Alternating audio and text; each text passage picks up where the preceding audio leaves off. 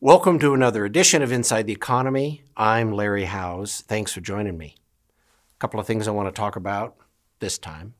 Housing and consumer spending, and I need to spend a little time on the banks, both federal and local. Quick look at the numbers.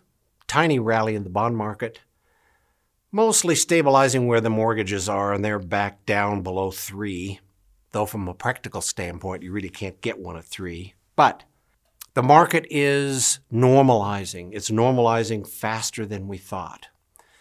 Still a lot of discussion about inflation. We'll get to that in a minute. But normalizing in places like spending, so on and so forth. Now, official announcement out of Niebuhr. Yes, we had a very short, fast recession when the lights went out, shortest in history.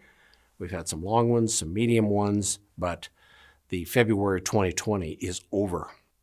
Spending is returning to normalcy. You're going to hear in the media, spending is slowing, so on and so forth. Well, spending was recovering the last twelve months. It is recovered in some respects. It is now going back to its trend norm, like two percent growth over the years, like it has been. It's not changing. There's not a lot of things for people to spend money on right now, and they have the money for the most part. They're just not doing it. Initially, houses are back. The price of homes, statistically, looking at the uh, Case-Shiller here, back to where they were two thousand five, two thousand six, before the Great Recession and the dramatic reboot of the real estate market.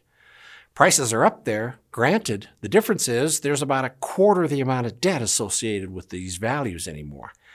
Most of the real estate deals are still all cash. Not that many new mortgages, and the new mortgage applications are like three, three and a quarter, that kind of stuff, three hundred, three hundred twenty-five thousand. Uh, most of the real estate deals are much higher than that, very little debt. So the prices are back up. The economic environment in which they are surviving right now, vastly different from what it was in two thousand eight. Inflation is an issue. Most of the things that we see in the inflation numbers right now aren't going to last very much longer. Some are going to last forever. Minimum wage, uh, a few other adjustments to how the labor market has shifted since the lights went out. But the big one here, you look at the blue, it's housing, and we've talked about this before. The federal limitation on evictions will very likely expire at the end of this month. California and New York have their own state limitations on evictions. And there's been some federal money spread around to all the states, about forty-seven billion dollars, to help that.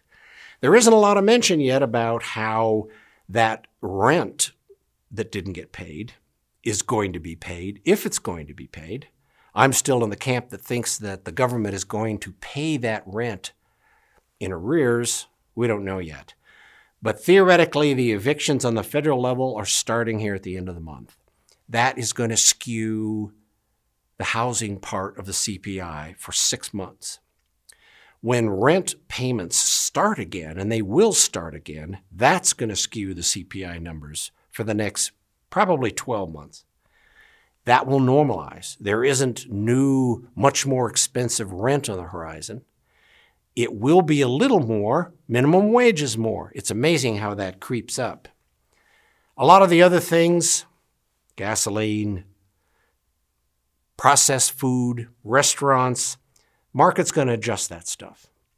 Airplane seats, market's going to adjust that stuff. Housing, it's not going to collapse or have a major shrinkage. It's going to adjust. So again, long-term C P I, it's going to be back down to where it was probably this time next year. The pressures are abating already. Forbearance on mortgages.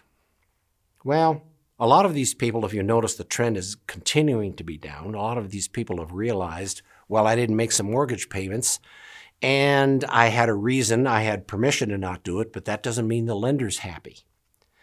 Uh, some of these problems are being resolved if they can't catch up, and the lender's going, well, you need to catch up or you need to sell that house. That has not been a problem since most of these houses are worth more than they were when they were purchased. a lot of these lenders aren't having problems. Interestingly enough, it's the same thing with repossessed cars. Certainly new ones bought in the last couple of years, they're worth more than they were when they were purchased. So if you haven't been making payments for whatever reason and walk away from it, it's not having much of an impact either side. People are coming out whole, lenders are coming out whole, and it's not having a big impact on the old credit numbers. Okay. Manufacturing, a couple of questions on manufacturing. The blue line here is basically manufacturing production. It took a little dip when the lights went out. It has mostly recovered. It is coming back, few labor problems. The drama here, and it's always the drama, is automotive. They shut down, or they can't get their employees, or they can't get their chips, or whatever it is. Woomph, huge changes in their production. Uh, some would say that's sort of a weakness in the industry, or how the industry's set up. Fine, it doesn't really matter. They are now slowing down when they have a great market out there because they don't have enough electronics. We'll see whether they resolve that. That's sort of end of the year, or that will get considerably worse. But U S production of just about everything is almost back to where it was. It's still supply side problems. Federal government, those of you that have figured out that you're now paying more taxes, you're paying taxes at a twenty twenty-one rate. Uh, yes, federal government has dropped some of its expenditures. It has picked up its revenues. It's going to normalize this, and this is going to take about four years. Uh, don't quote me on that. We have no idea really where the administration or the next administration is going to go with this, but this particular spread can't stay where it is. They're going to have to resolve fixing rent, foreclosures, more stimulus. The infrastructure bill, last time I noticed this morning, it was at five hundred eighty billion dollars, no agreement yet. We have no idea where that's going to go either. But this thing, the difference between receipts and expenditures, is going to have to normalize. A couple of questions on banks, and I'm going to do both the banks. And let's start with the important one, the Federal Reserve. Yes, everybody knows they've been helping the economy. They've been adding to their assets, and here we are now, we're a little over eight trillion dollars in assets. And those assets are loans that the Federal Reserve has purchased, mostly mortgages, but a lot of asset backs, credit cards, all kinds of things. The Fed has been buying everything from everybody. Whenever a bank originates or a lender originates a loan, the Fed's been buying it. They can't keep this up forever. Now, profits from this, a couple of questions on where do the profits of owning all these assets go? Well, they go to Treasury, which is fine. It's a tiny little slice of the revenue, and it's a little slice, by the way.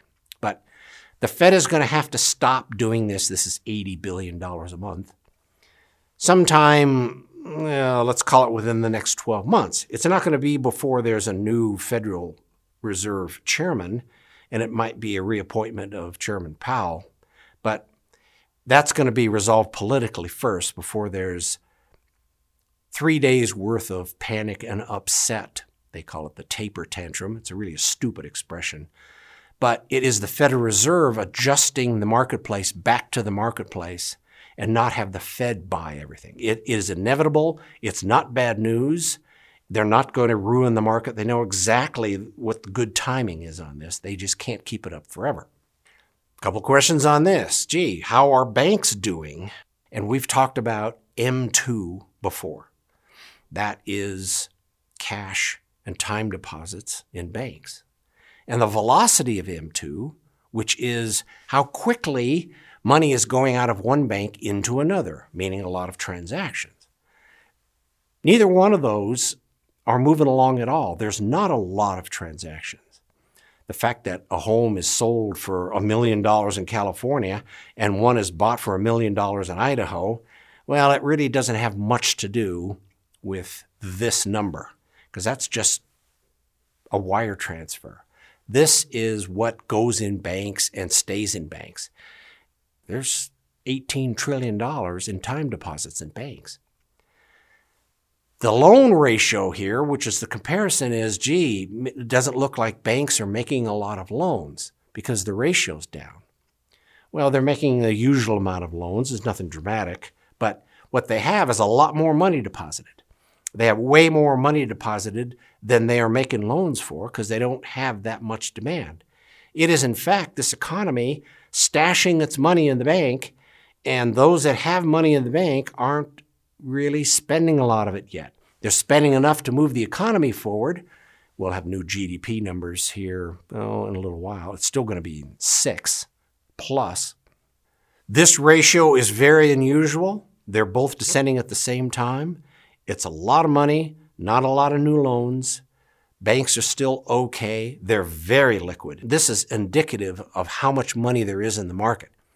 And it isn't a liquidity trap. Somebody's going to ask me that. It's not that nothing happens because there's too much cash. Things are moving along just fine. There just happens to be a lot of extra cash on the side. Finally, this is sort of bad news for parts of the Western United States. The drought and the water conditions all in the Western United States, the darker the color here, is getting worse. Lake Mead is back down where it was in nineteen thirty-four when they just started filling it. The straw that goes to Phoenix is drying up. This is indicative of what's going to happen to agriculture, predominantly in California. Actually, anybody west of Grand Junction, this is going to have an impact on you.